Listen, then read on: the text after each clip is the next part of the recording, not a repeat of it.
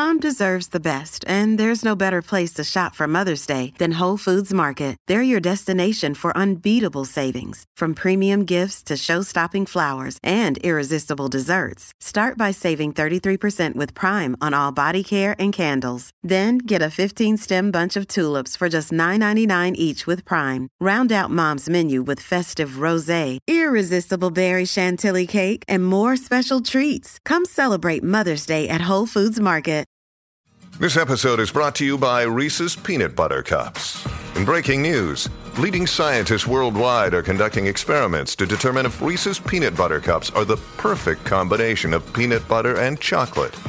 However, it appears the study was inconclusive, as the scientists couldn't help but eat all the Reese's. Because when you want something sweet, you can't do better than Reese's. Find Reese's now at a store near you. Hi, I'm Dan from Desert Island Dicks. This episode features writer, journalist, and podcaster Zing Tsjeng, and we discuss all manner of awful things from terrible characters on light entertainment shows to strange marine life. If you enjoy this podcast, then why don't you subscribe to it? Then you'll never miss an episode, and we'll be happy, and you'll be happy, and it's just a nice thing to happen to everyone. And if you really like it, then please give us a rating or a review too, and then we'll be even happier. And now that's out the way, on with the show. Here's Desert Island Dicks.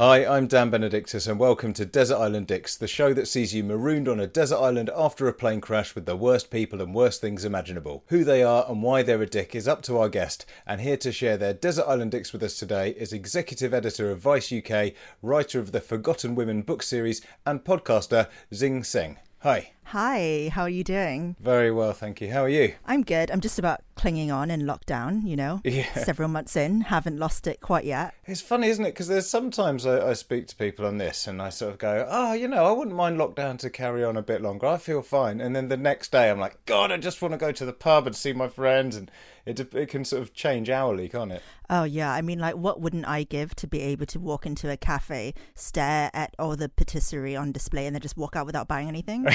it's all, it's the simpler pleasures of pre-lockdown life that I miss. Yeah, yeah, definitely. And and and I feel like now that we're, as we're recording this, people are sort of counting down to the pubs reopening. But I don't want that kind of pub. I want normal pubs. I don't want to sort of like to be seated at a table in a pub and have table service. I just want normal Right. pubs again. I know. I want the kind of pubs where people insist on standing up even though they're seating. Yeah, exactly. That to me is the vibe of a pub, you know, where people insist on standing rather than sitting. And Yeah. table service, I mean, you might as well just go to a nice restaurant. Yeah, exactly. Yeah, it's not going to cut it. Not going to cut it. Okay, and so um, you, you seem a bit fed up with lockdown. So has that sort of helped you kind of choose a load of hateful people and things for this island? Yes, it has. Well, one of them directly has to do with lockdown, and then um, the other few are just random things that I thought I have. I actually, in the process of choosing these people, realized that I actually do hate quite a few things, but the difficulty was picking uh, ones that I felt like people would be amused by or would resonate with people. So I kind of feel like, you know, hopefully I picked like a good list. I didn't want to go for the standard kind of Piers Morgan, Katie Hopkins. So, Yeah. you know, I feel like lots of people pick those guys, right? They're, they've. Um, I mean, I've never made a league table, but they'd be right up there if, if we had. Oh, that's what you need to do. You need to do like a league table, one of those like ultimate crossover kind of rat tournaments where at the end you come up with the ultimate desert island dick. Yeah, exactly. I mean, well, I think it's generally Piers Morgan, Katie Hopkins, and the children's TV character Bing uh, are very popular. So, um, I don't know what that children. What is what is Bing? Bing is a, a hateful cartoon. I think is he a rabbit? I think. It, anyway, just don't worry. If you don't know about him, then that's good, and Okay. you should keep it that way. Frankly, I I will look Bing up now after after we finish talking on YouTube immediately. So you've cursed me essentially. I'm now cursed to find out who Bing is. I'm sorry. Well, let me distract you, and hopefully you'll forget. Um, Zing, who's going to be your first choice for the island? So my first choice for the island is none other than Matt Hancock. Mm, good choice. directly related to the lockdown and coronavirus and the current situation we're in. And, you know, I picked him because, I mean, to be frank, I probably could have picked all politicians for this episode, but I thought that would get quite boring for some people. but I feel like Matt Hancock to me really, you know, personifies this kind of tragic figure in politics that you don't really get very much. Like, you get, you know, you get full on dicks and assholes and pricks and self serving, obsessed narcissists and, you know, you could just look at the current cabinet for that. But Matt Hancock, to me, like his entire demeanor, his face, his facial expressions, even the way he walks up to the podium to do the daily briefings that are now no longer, everything about him was like so browbeaten and so downbeat and just a real kind of tragic comic figure. Mm. And, you know, I think to some extent, you know, you can't help the face you're born, right? You know, he just has one of those faces that, you know, if you were at school with him, he probably, you know, incited quite a lot of bullying. But having said that, I'm also not a fan of bullying. But you know, in Matt Hancock's case, you know, maybe I'd let it pass if I was a teacher in a classroom.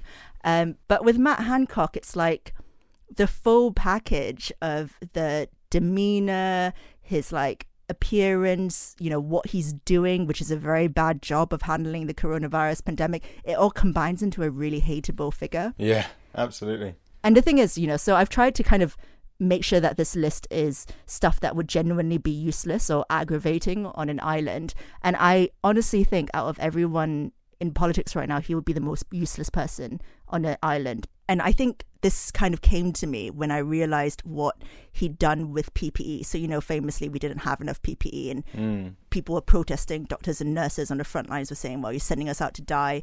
Um, and then you know, the government said, oh, we've got millions of people, we've got so many. And then it emerged that actually they'd been counting it twice. and that to me just sums up Matt Hancock. So Matt Hancock is a kind of guy who, you know, you'd say, Matt, we're stranded on an island, you know, bring me a canoe and two oars and we're going to paddle our way out of here. And then he would go, he would turn up with half a boat and one oar and say, I did it. Yeah, exactly. Yeah, it, when you sort of look at things like that, where you know the PPE being counted twice, I mean, you understand when people like Armando Iannucci say that there's no point doing the thick of it, that you know, because satire is dead now because you can't. They're just doing the job for them. It's sort of preemptively satirizing themselves, isn't it? Exactly. But it's so bad because there's no like release that comes from laughing at them because yeah. even if you do laugh at them, you never get the kind of catharsis of well this could never happen in real life. Yeah. It's difficult if you're sort of you know not liking the current government. It's really difficult because you generally want them to mess up so that people see that they're bad at the job and we get a new lot in. But the problem mm-hmm. is when they do mess up then people die. So you kind of want them to succeed. It's like a sort of weird thing because you don't want them to mess up and do a bad job because everyone's lives are on the line. I know, and it's almost like I, I don't even want them to not mess up. I just want them to be competent at their jobs. Yeah. And I think that's what really kind of annoys me and frustrates me is that there's such a base level of competency that you should be able to operate at if you're in government. And mm. these guys have not even cleared that. No, it's it's weird. I might have, I can't remember if I said this on here or, or to someone else, but he sort of has this appearance of like a regional manager of a small chain of supermarkets in the north, you know, right. like or like yeah. a sort of a chain of WH Smiths, but not like the main ones, the ones that you only get at train stations, you know, yeah. and takes it very seriously. He's got that sort of, but he just has this sort of look of surprise all the time, like. Mm-hmm. Uh, and I think one of the weird things about politics is that you're in charge of a whole the chancellor of the exchequer for example in charge of all the money you're in charge of all the healthcare or in charge of like all the transport but you can do all of these jobs without being an expert in anything which is the really weird thing about government. You kind of go all right boys sitting around the table what what do you want? Trains? You like trains? Go on then you have the trains you do health. And it's like what in what world is does that make sense? I know exactly. And i feel like oh i mean you know, you've got Boris Johnson and Michael Gove, who are both former journalists. It would be like if you got me in to be prime minister and you're like, okay, well, can Zing add, you know, five plus nine? Great, put her in charge of the treasury. Yeah. And, and and no one can just go, well, I, I don't know, but I'm crap at maths. I can't do that. It's like, yeah, no, piece of piss, mate. We'll get you advisors. Like, even if I had all the advisors, I'd still go, well, I don't know if you're talking sense or not because I have no idea about the workings of the NHS. You know, like it just seems so mad. And and in cases like this, you really see that happening. Yeah, hundred percent. And it's so funny what you said about he's got the look of a regional manager of a branch department store because that's that's exactly my test for whether a politician has legs or has longevity and can appeal to people. It's like if you look at them, do they look a little bit like they might be the department head for a regional Woolworths that's about to shut down? Mm-hmm. and if they do, then you know, I'm sorry, you know, they might have the best intentions and the greatest policies, but people will just not warm to them. Yeah, yeah. Although, I mean, we're living in a time where our prime minister looks like a scarecrow who's been kicked down the stairs. So, I mean, I don't. You It's know, true. Maybe he looks more professional than the person he's serving under, which is the insane thing. But I agree. I think as well, on as you say, on the island, you know, he's just going to constantly be saying he can do stuff, and you come back, you know, a day later, and you're like, "Where are the coconuts? You've thrown them in the sea. What are you talking about? This is insane." Yeah, exactly. I told you to make a fire, but you've actually put out the fire. Yeah, but we've actually had some quite interesting discussions around the concept of fire, and uh, you know, oh yeah, dreadful man. Good choice, good choice. And uh, who is going to be joining you uh, as your second choice? Uh, my second choice to join me on to not join me on the island is Mr. Blobby. Right. Okay.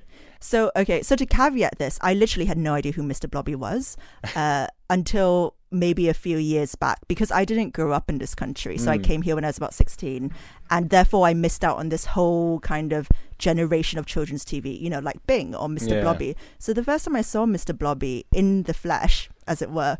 Was at a music festival called Bestival, which is on the Isle of Wight, mm-hmm. and these guys had dressed up as Mr. Blobby for the entire weekend and just went around terrorizing people. You know, literally, they would just go up to people and push them over or like kick over a bin, all dressed as Mr. Blobby the entire time. I actually have a picture of them. They look absolutely terrifying. and, you know, at the time I was like, oh my God, these guys are just pricks. You know, they've just mm. come dressed to some random thing and now they're just behaving like monsters. And then I realized that Mr. Blobby is an actual TV character and this was just Mr. Blobby's persona. You know, he just goes in and like he messes stuff up. Yeah. So he'll walk into a room and he'll like go through a table or tear down a door or push someone over while saying blobby in this really horrible high pitched mechanical robot voice. Yeah, it's a really eerie voice. It's truly hideous and I I don't actually understand how Mr. Blobby came about or why they thought this was a good cartoon mascot to have on TV. Do you know Yeah. more about Mr. Blobby? Well, I mean, he was. I guess he was. He was on the show with Noel Edmonds, uh, Noel's house party, and and Noel Edmonds is. I mean, I'm surprised he hasn't been on here more because he's quite a divisive figure. So if it was, you know, his brainchild, then I kind of understand how he got quite so annoying. Because uh, I think he used, they used to do quite a lot of setting up celebrities. So they kind of go, "Oh, we've tricked this sort of B-list celebrity, not B, more like Z-list celebrity." To pretend she's got a job doing this advert for a new mobile phone company with the mascot Mr. Blobby, and then he'd come in and trash everything and that sort of thing, or or sometimes he'd just run onto the set and trash things. But he got really big. I think at one point he had a, a Christmas number one. There was he did a, a pop song, and yeah, and it actually made it to number one. And although he can't sing, I think there was kids singing in the background. So I think they sang the actual bits, and he just said blobby, blobby, blobby a lot. So he's not like a children's TV show character, right? Is he for adults? Well, it was a sort of six o'clock or five o'clock on a Saturday, Sunday afternoon, sort of early evening kind of program. So it was a bit of light entertainment. So they'd have like maybe some games for kids where like the kids could do a quiz against their parents and win a new computer game or something. And then there'd be maybe some guests, and then there'd be so it was kind of very light, all family entertainment. You know, it's still when you had like th- four channels, so there, you couldn't really switch off. So it would always have huge audiences, and they have to appeal to as many people as possible. Although I don't know how you appeal to as many people as possible with Mr. Blobby because that seems insane. I mean, he just seems like a complete chaos merchant, right? Yeah. So he just goes in and destroys stuff. But also, I mean, I just find him quite a frightening character. Like, don't you just think he's very frightening? Yeah, He's yeah. truly terrifying. Yeah, I mean, I think he was. I'm sure he would have scared a lot of kids. I was of the age where I could probably still kind of enjoy some of the slapstick elements of him. So I kind of see both sides, but yeah, he is terrifying, and I imagine that because he sort of is a a, a weird kind of cartoon character, albeit in real life. I imagine cartoon rules would apply to him. Like you wouldn't be able to kill him very easily. You know, like he'd just Exactly. keep popping back up again every time you tried to drown him. And also probably too buoyant to drown. And also, you know, how old is Blobby? Because what Noel Edmonds is now in his like 50s, 60s. Oh, I think older probably, yeah. So Blobby must be like, I don't know, like in his 50s, which is a weird age to Mm. be, you know, Yeah. a giant, whatever he is, a giant pink plastic blob. And then you're like, is Mr. Blobby naked the entire time except for the bow tie? Yeah, yeah, yeah, exactly. That's one of those weird things. Yeah, no clothes except for a tie. I wonder also if maybe one day the mask would slip and you just he'd, he'd, someone would pull his head off, and underneath there's just this like really sad divorcee who's kind of all withered and prune-like from being sweat sweating in that suit for thirty odd years, and was just Right. incredibly bitter about some dispute it had with Noel Edmonds over the rights to the the voice or something like that. Exactly, because who was in the suit? You know, we kind of know what happened to the guy who did Barney. You know, we know who's in the Elmo Sesame Street suit and Teletubbies, but I don't think we've ever found out who's in the Blobby suit. No, because I think sometimes we thought it was Noel Edmonds himself, but then Noel would pop up with him as well, so it can't have been. But yeah, and just yeah, you're right, an absolute chaos merchant. And I mean, I suppose he's like the sort of Matt Hancock on lots of caffeine. You know, it's like because he's doing slow chaos, Yeah. and then you've got the fast chaos of Mister Blobby.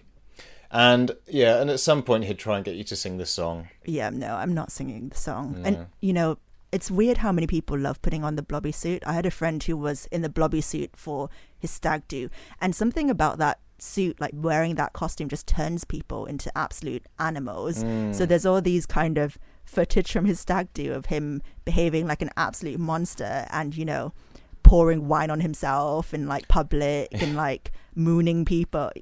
Just something, just something truly evil about Mr. Blobby, I think, that not mm. enough people have explored. I wonder if it's something that, like, because we're so used to seeing him get away with being an awful character, that even though we know it's just some stag do guy drunk in a suit, we still part of our brain just goes, "No, this is this is right. I have to let him behave like this." And then when you're in the suit, you're like, "I've got carte fucking blanche here. I can do whatever I want because, you know, people will sort of acquiesce to my crazy wishes." I think so, yeah. And it's such a British thing as well, you know, this idea that you need to put on a suit and a mask to get away with doing mild chaos. like, you know, with Americans, like you just you don't need the mask, you don't need a suit. You, they can just be like Americans. Just look at the number of news stories coming out about America, you know, Florida guy wrestles gator and Yeah. bites someone's convertible rooftop. You know, they don't need any masks or suits or anything, but British people, we have to put ourselves in this pink plastic suit to feel like we're free enough to express ourselves, the worst element of ourselves. Yeah, like the British national superhero would just be a normal person free of inhibitions. So- Yeah, exactly. It would just be a normal person who isn't tormented by their inability to express their emotions. Yeah, it's very true. I'd never thought of that before, but uh, I think you make a very, very good point.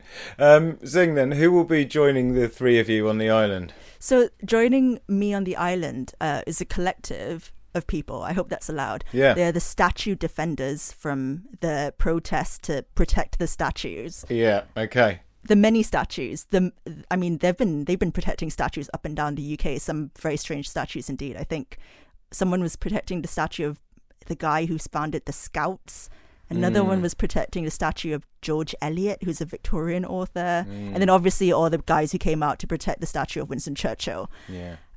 I mean, I honestly don't really. I mean, with the statue guys uh, who were in London for that right wing march to quote unquote protect the statues, I mean, I have a lot of sympathy for football fans who were not able to practice their national religion during the lockdown and wanted to piss up. But why why statues you know it just seems like quite a weird thing to suddenly glom onto like of all the things that britain has built as monuments to some pretty you know some very nasty people in its time why statues Yeah. Yeah, it's weird. It's almost just because they just see what they perceive as kind of left wing anti fascists being happy about the tearing down of monuments. They're like, well, they Right. want that, so I want the opposite of that. And for once, instead of having I- ideologies, they've just got a- an actual concrete thing. They go, yeah symbol. literally concrete Yeah, this is symbol. I protect symbol. That's okay. You know, it's like you don't have, you can't get into a debate. It's just symbol should stand. You know, it's like nice yeah. and simple. Yeah, it's like the yin yang kind of, yeah. of bad activism. I mean, it's kind of weird because at the same time, um, on the protest that day, they were supposed to be protecting these statues from Black Lives Matter protesters whom they thought were going to go around vandalizing them, which they, mm. which didn't happen anyway. And then at the same time, they were attacking police who were deployed to protect the statues too. So in a way, it's a bit like they were trying to shoot themselves in the foot. Yeah, yeah. I mean, they, like there was this sort of the guy who was there to defend a statue, but was also pissing on a monument at the same time, and exactly. that sort of yeah, it gives you an, idea of the mindset, doesn't it? It's like, yeah, I'm broadly in favour of this thing I don't really understand, but I just need to have a piss over here on this thing that I'm protecting. Right. Yeah, and sort of fighting with the police. I mean, like everyone who would who's defending a statue would probably, you know, talk about our brave boys fighting for exactly. our neck, you know, and it's you well stop fighting them then. I know. And then at the end of the day, it all climaxed with you know, an actual Black Lives Matter protester having to rescue someone. Yeah. So, I mean, statue defenders, they, you know, if they were on the island, you know, they, they can't even do the thing that they were meant to be doing. They had to be rescued from the people that they were supposed to be counter protesting. So, yeah. you know, for that reason, would be very, very useless on an island. Um, and, you know, I just kind of feel like with the whole kind of we're protecting a statue, but we're also going to get pissed around it because it's how we show our respect and love to the statue. Mm. It all got a little bit kind of weirdly, um, weirdly like Lord of the Flies esque. Like, yeah. did you see those pictures of people?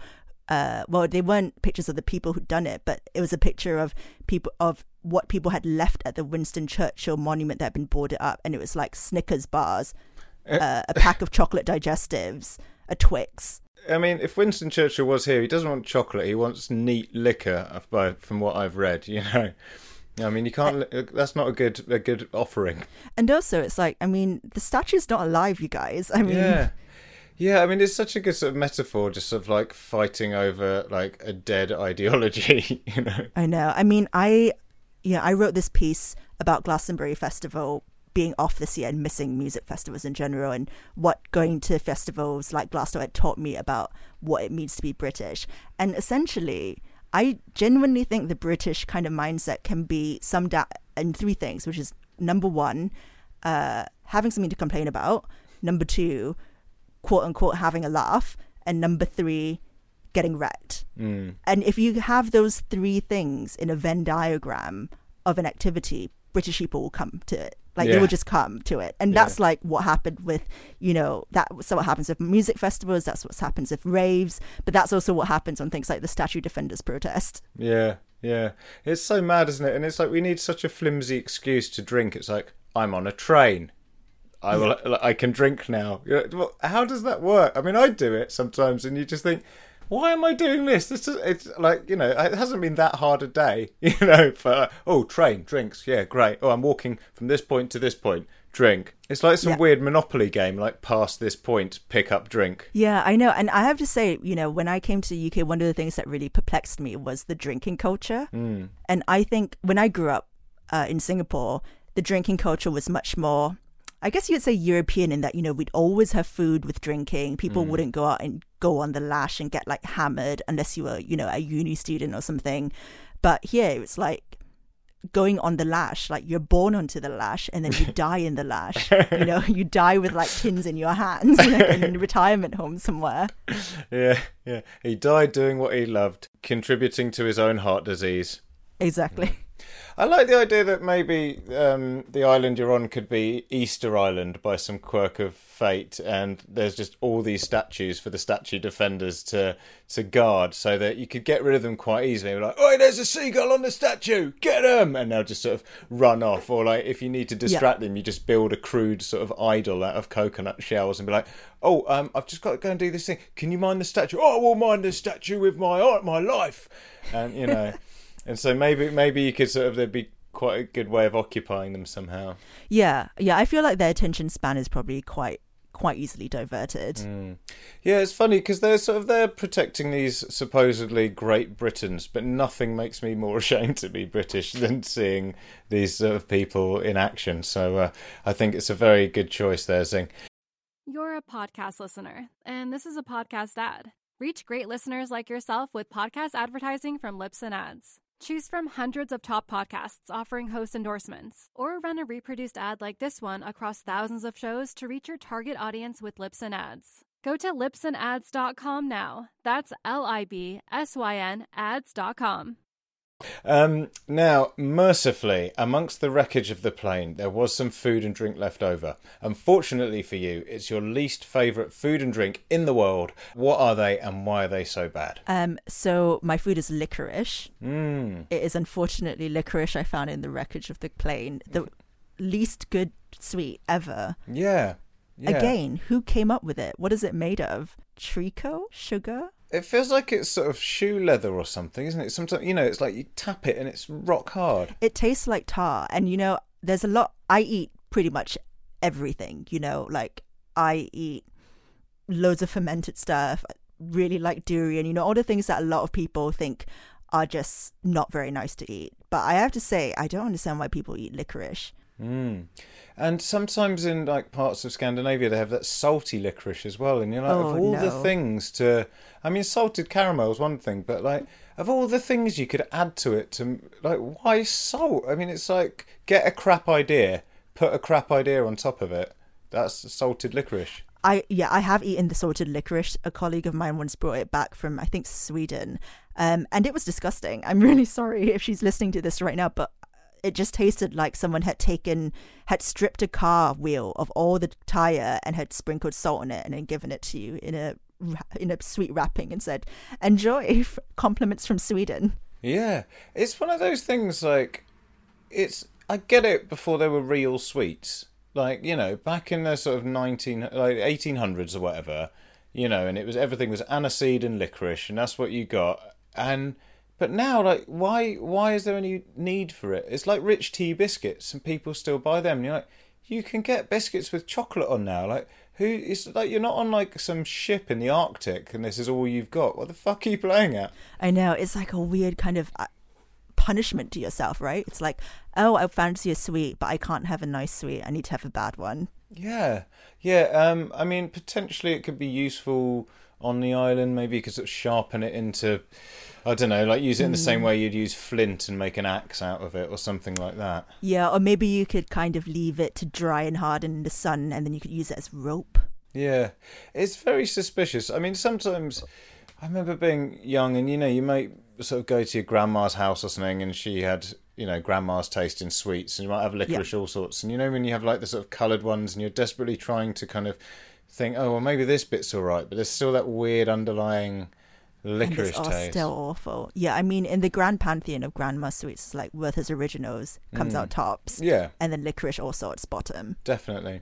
We used to have these. Uh, are you familiar with? Oh, what are they called? A sherbet fountain. So it's like a little. It looked like a firework, and it's full of sherbet, and you dip the licorice stick into it to lick the sherbet. But then after a while, you were like, okay. At first, I couldn't taste the licorice, but now, like, it's wet enough. Yeah. I can actually taste the the horrible tar-like nature. You might as well just you might as well just dip your own finger into the sherbet. Yeah, which is I think what you ended up doing most of the time. Yeah, it's a really weird sweet, and it tastes like boots, and it's. And also, it's not a sweet. It's not sweet. It's like It's like aniseedy. Yeah, and I don't mind aniseed as a taste, but this is like a shit version of that. It's not even like a proper version of it. My wife is similarly like the least fussy person food wise I've ever met. Right. But licorice is her downfall as well. She can't stand that. And so I think that speaks volumes. I wonder if it's kind of, you know, one of those things where you need to grow up eating it and then the taste is kind of familiar to you Mm. because I definitely did not have it growing up. And, you know, sweets were sweets and they were sweet. They weren't like this bizarre middle ground of the devil's leather. Mm, So I don't really know where, I mean, ban licorice. yeah. That's the first thing I would do if I was prime minister. Yeah, and frustrating because even if you had to survive, I mean, it'd just be so tiring to eat as well if you had to consume enough to stay alive on the island. So, yes, licorice is a very good choice. And what would you uh, wash it down with? So, uh, controversially, beer. Okay, beer. It is quite a controversial one, but uh, I mean, is that all beers or a specific beer? I mean, I genuinely have not enjoyed a beer in years, a beer in years. Um, mainly because, okay, this is the other thing that I put down to not having grown up in this country and not having spent most of my like younger years here. Like, I just don't understand how British people can down pint after pint after pint because how much how much is in a pint? Like 450 milliliters of liquid? Is that about right? I don't know. I, I, I only think of it in pints. Yeah. Okay so let's say like 400 yeah. and then you go to the pub you have a round of drinks you have another round of drinks you have an, you know by about the fourth pint you know you're feeling pretty good. But that's what literally over almost two liters of liquid sloshing about in your body, and I really struggle to think of any other liquid that someone would willingly down pints of. Mm. One after the other, round after round. Like nobody drinks that much liquid normally. I've always found that really weird because I couldn't drink the same amount of water in that amount of time. Right. And I don't know how it works. And also, water doesn't have bubbles in it, so it should be easier to drink four pints of water than four pints. You know, over two hours, that seems like a lot. But with pints, you can quite easily. And I don't. It's really weird. I don't know what it does right. to us. Maybe it's it's just in our DNA now as British people. Yeah, yeah. Maybe it's because you know somewhere in the distant past, people's ancestors grew up drinking it instead of water because the water supply was you know contaminated with things worse than beer. Yeah. Um, but I genuinely don't I don't get it because it's like, would you drink pint after pint of wine? And it's like a hard no. Would you drink pint after pint of you know cocktails, assuming you're not like an 18 year old in a student club? Probably not. And yet, you know, you'll have people of all ages just downing 400 to 450 milliliters of straight beer repeatedly on a night out and then being like, oh, I've had to throw up and I've had to piss like 20 times in the course of three hours, but I'm having a great time, guys. yeah, God, it is insane, isn't it? I, yeah, I mean, I've got no comeback for this. I mean, you make total sense and I can't explain it, but. Uh, I mean, I think more and more as I spend less time out and about with my my compatriots. I mean, everything is starting to see everything that's not my flat and my wife and my son is just seeming increasingly alien and strange you know so if, you know if you've been away from home for a long time and you come back and you're like has this always been like that that's you know, or yeah. someone comes to your house when you're you're young and they go, "Why do you do it like that?" Or like, "Why do you keep bread in the fridge?" Like, I don't know. My mum just does it. I've never thought about that. Yeah. Why do you live like this? Yeah, yeah. Why do we live like this? Um, I mean, I kind of like to think on an island a nice beer could be quite refreshing, but I mean it's going to be warm and that's that's never good. Exactly. You know, and it's not like I've not enjoyed, you know, tiny size, tiny pints of half pints, quarter pints, whatever the what are the small pints that you get in Europe? Yeah, I don't know what they're called. Just just a, a European beer, a European a pint. pint. Yeah. yeah, like a, you know, I've you know I've had those. Those are fine, but it's just something about having a full tankard I don't know why I pronounce tankard so weirdly, but you know, let's just go with it. You know, having a full tankard of just like frothy beer, of a liquid, of any liquid, I would just say, you know, no. I just say no. The the pint as well, like as a measurement, it's such a. I mean, because a lot of the time it's just a bit too much. Like sometimes in normal normal life, when I'd be, I'd leave work and I'd go to pick my son up from nursery, and if I had like a spare 15, 20 minutes, I could be like, oh, little bit of me time. I'm just going to pop in for a pint on the way to pick him up. And half a pint wouldn't quite satisfy you, but a pint was just always a bit too much. But if you suggest to anyone that maybe we should introduce sort of three quarters or like two thirds pints, right? Like that would be seen as sort of sacrilegious. You're like, no, no, no, you can't do that. You're like, really? Because it would be satisfying and it'd be about the right amount, and you know, you wouldn't get the dregs at the bottom, but it's like this the things that we pick to be our institutions are really weird. Yeah. You know what I mean? It's it's a really weird attachment because yeah. it is just a measurement. And I think, you know, especially in lockdown, there's so many people saying, Oh, I really miss having pints with my friends. And I was like, Can you not just be with your friends? Do, are the pints necessary? Can mm-hmm. you can you enjoy friendship without having like trying to down like 450 mils of straight liquid repeatedly? I mean, I think since lockdown, some of us are wondering if we can spend that much time with ourselves without that much liquid. you know, so yeah, it can be it can be a tricky thing for for British people. Yeah, licorice and pints. I mean, that's a a terrible combination. Should we say then, when you say beer, we're gonna it have to be you can only drink it from a pint. Yeah, pint a pint of beer. Okay, fair enough. Fair enough. Uh, now, fortunately, you won't be without entertainment on the island. The plane's entertainment system continues to work, but just your luck, it only has two working settings. One's your least favourite film of all time, and the other is your least favourite song. What are they and why? So, least favorite film, definitely the least, the most recent film I've enjoyed the least is Cats. Yeah. Because have you seen Cats? I've seen the musical when I was very young, Right. but I haven't seen the film. But I mean, I saw the trailer, and I mean, I couldn't even hate watch it. it's it's honestly again in that Mr. Blobby zone of being simultaneously strange and terrifying. So I've never seen the stage musical Cats. So when the trailer came out, I was like, oh my god, what is this nonsense? Um, and my friend explained to me the synopsis of the mu- musical Cats, which is that uh, a bunch of cats can sing and dance in London, and they must sing and dance in order to ascend to heaven, uh, to get reincarnated as a new cat.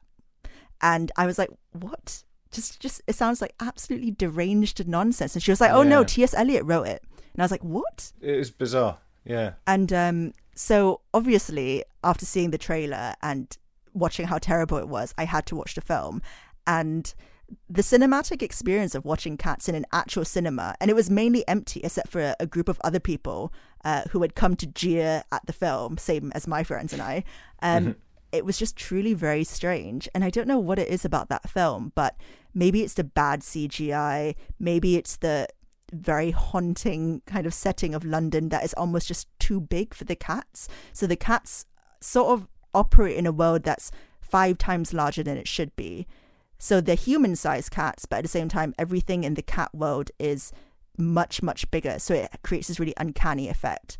And then there are all these really random things like dancing cockroaches with human faces and mice with the faces of small children.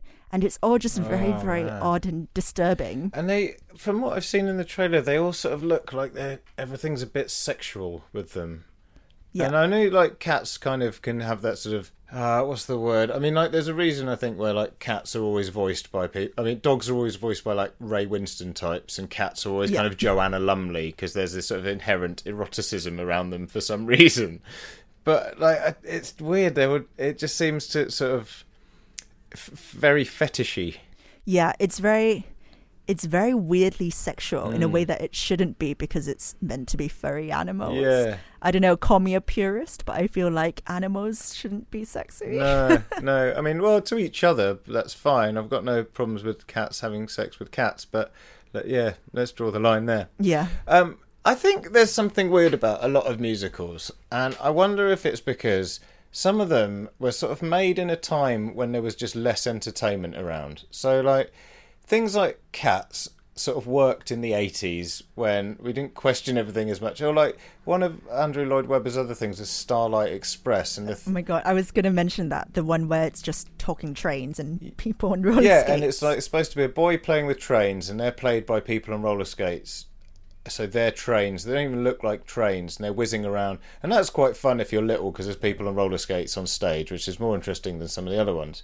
But like now that we're in the year 2020, what the fuck is going on? It just doesn't make these things kind of work for a time when you needed more imagination because there wasn't that much to do. Like Mr. Blobby, you know, we had four channels. It worked then. Whereas now, like we can see the horrific character for what he is, and and we realise that that was bleak and and weird. And I think there's also that sense of the strings all kind of showing in entertainment from that era. So Mm. it's very much like, you know, Mr. Blobby's not CGI. You can see there's a person in that horrible suit. And, you know, it almost makes it worse because it has this real kind of panto kind of effect that, you know, now to people who have now, you know, seen, I don't know, Transformers or whatever, Mm. and CGI is so advanced, it all kind of comes off as a little bit weird. Yeah, yeah. I mean, to be honest, I suppose now we've gone so far the other way in entertainment where, like, you don't need any imagination and it's just a group of people with not many clothes on being filmed and they're pretending to have real conversations that they'd had before. And, you know, and you can think, well, okay, maybe a bit more fantasy. Maybe we could pull it back a little bit from this of just Yeah. watching idiots talk to each other. But I mean, something in a, we need a middle ground. But yeah, I, I, I agree. Cats just looked very, very strange indeed.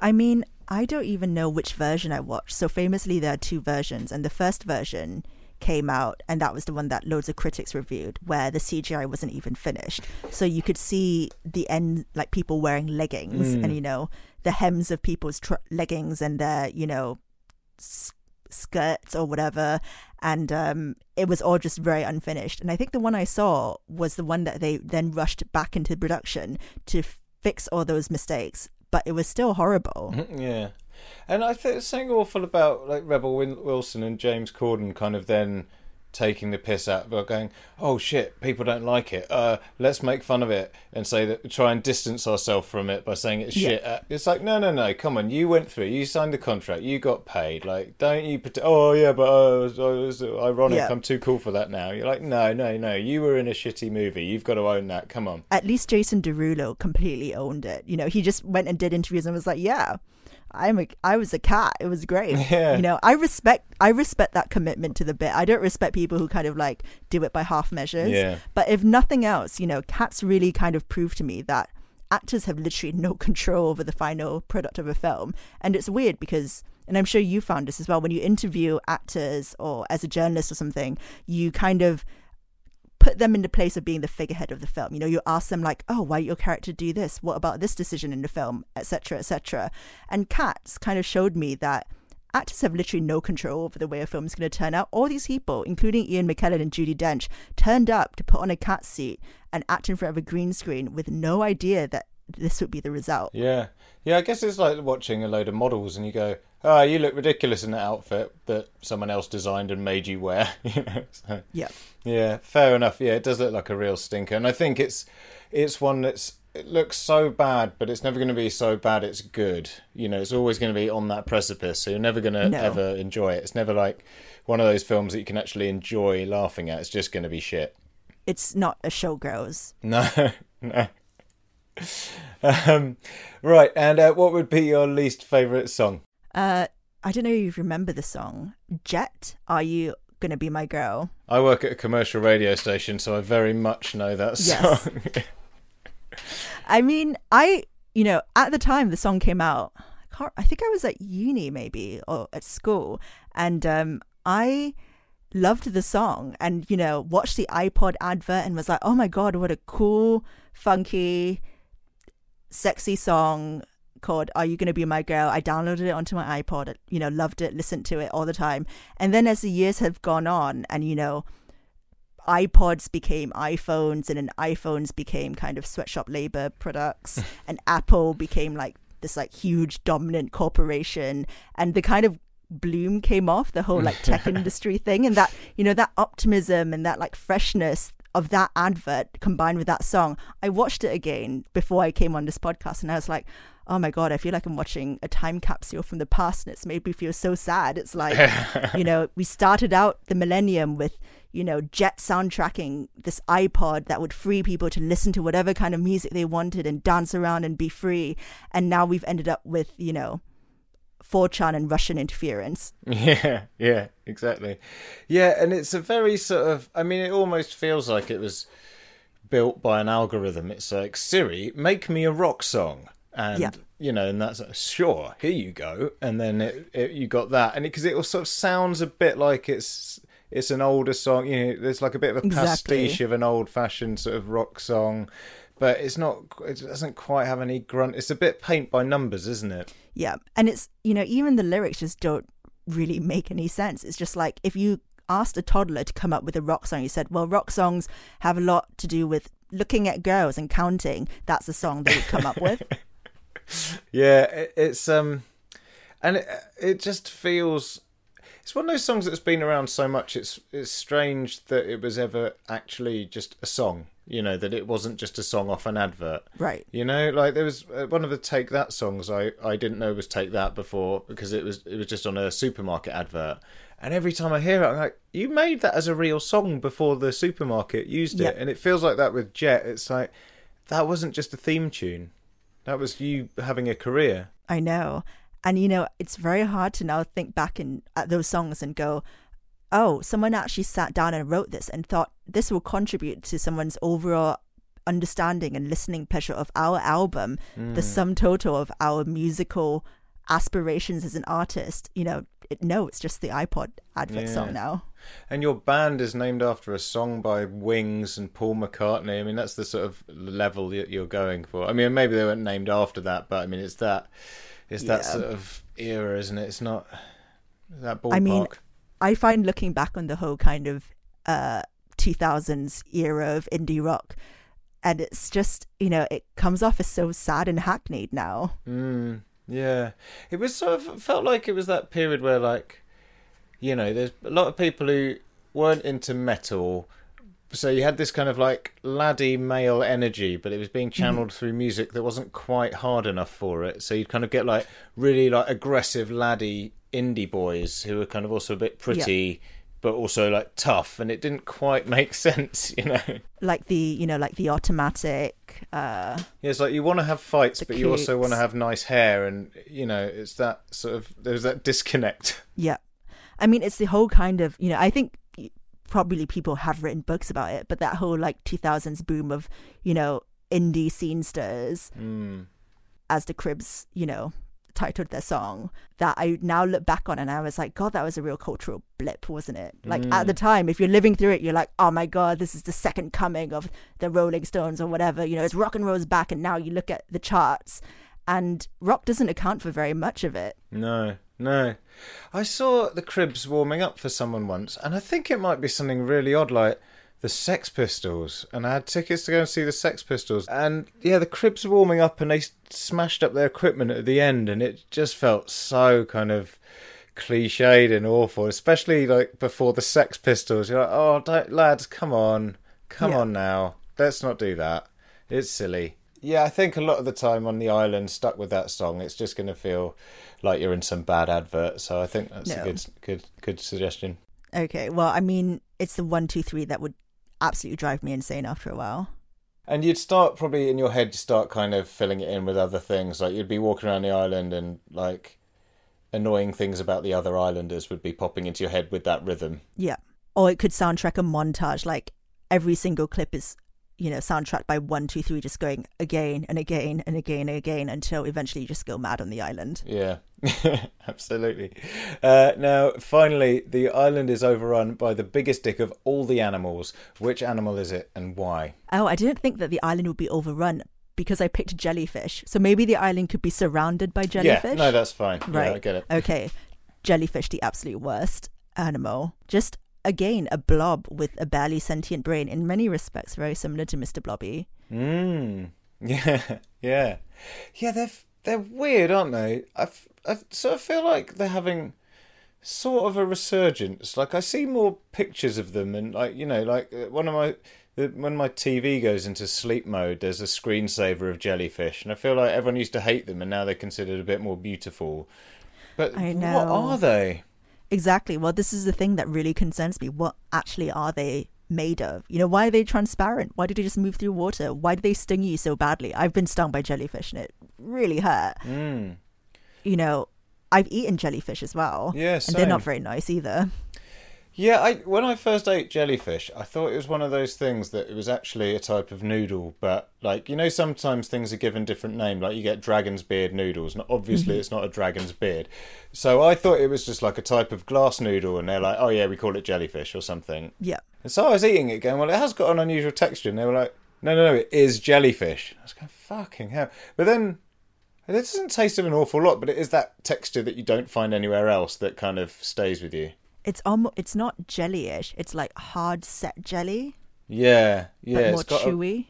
It's like it got a bite to it, hasn't it? It's like a very rubber band kind of thing. Yeah. I mean, I imagine if Mr. Blobby went into the ocean and evolved over thousands of years, he would become a jellyfish. Yes. And that is exactly what Mr. Blobby would taste like. Yeah. Well, in a way, they're just you know, like Mr. Blobby is chaotic and fucks up his environment. A, a jellyfish does as well, don't they? Because they just fill the water. I mean, I remember being in a beautiful part of Sicily, and we were on this really pristine, lovely, picturesque beach, and the water was just teeming with them. And you're like, well, I can't. And it's it's sort of they're not aggressive because they're just floating by, but it, but they're just everywhere. And when you see a video of like you know, like on the screensaver I've got that is silly to mention because it's a visual thing, but um, it, you know, it's a sea that's full of jellyfish, and at one point it's kind of oh well, this is quite fascinating, and then I think someone was in the water taking that picture, and that's horrendous. No, get me out. I would rather be in the water with a shark because at least with a shark you can kind of tell where they are. Mm, yeah, and they're baffling as well because like. What are they thinking? Do they have a brain? What do they know? Is there a consciousness? Because they're heading somewhere. It's not. Is it just the current? I mean, they're sort of pulsating, so something's going on. I know. I just don't trust it. I mean, you know, give me an octopus. At least octopus, octopi are smart. Mm. But jellyfish, you know, what are they even thinking? Yeah, fuck knows what's going on with them. I wouldn't be surprised if one day we realise they're they are they have been aliens just the whole time. Yeah. just sitting there watching because you're not gonna like you're just gonna let them get on with it because you think they sting and Yeah. they're just floating. So it's not like a shark that's like purposeful. And then they were just observing the whole time. Yeah, maybe this maybe we're their version of Netflix and they're like, "Oh god, look at these morons going about their daily life." This fucking idiot's got me as their screensaver now. Well, I think you have done a great job picking a very inhospitable island uh, to be Thanks. stuck on. So thank you very much for that. And um, now, where can people? I mean, you're a very busy woman. Where can people sort of hear or read or see more of you? So uh, I write for Vice UK and other places like Vogue. Um, I host a podcast. I host the Obsessed with Killing Eve podcast for BBC Sounds and another podcast for Sounds called United Zingdom, which is about my journey to understanding what it means to be British. And you can also check out my book series called Forgotten Women, which is about the forgotten histories of very interesting women. Brilliant. Well, thank you very much, Zing. We'll be checking out all of those things. And uh, thank you once more for coming on Desert Island Dicks. Thank you for having me.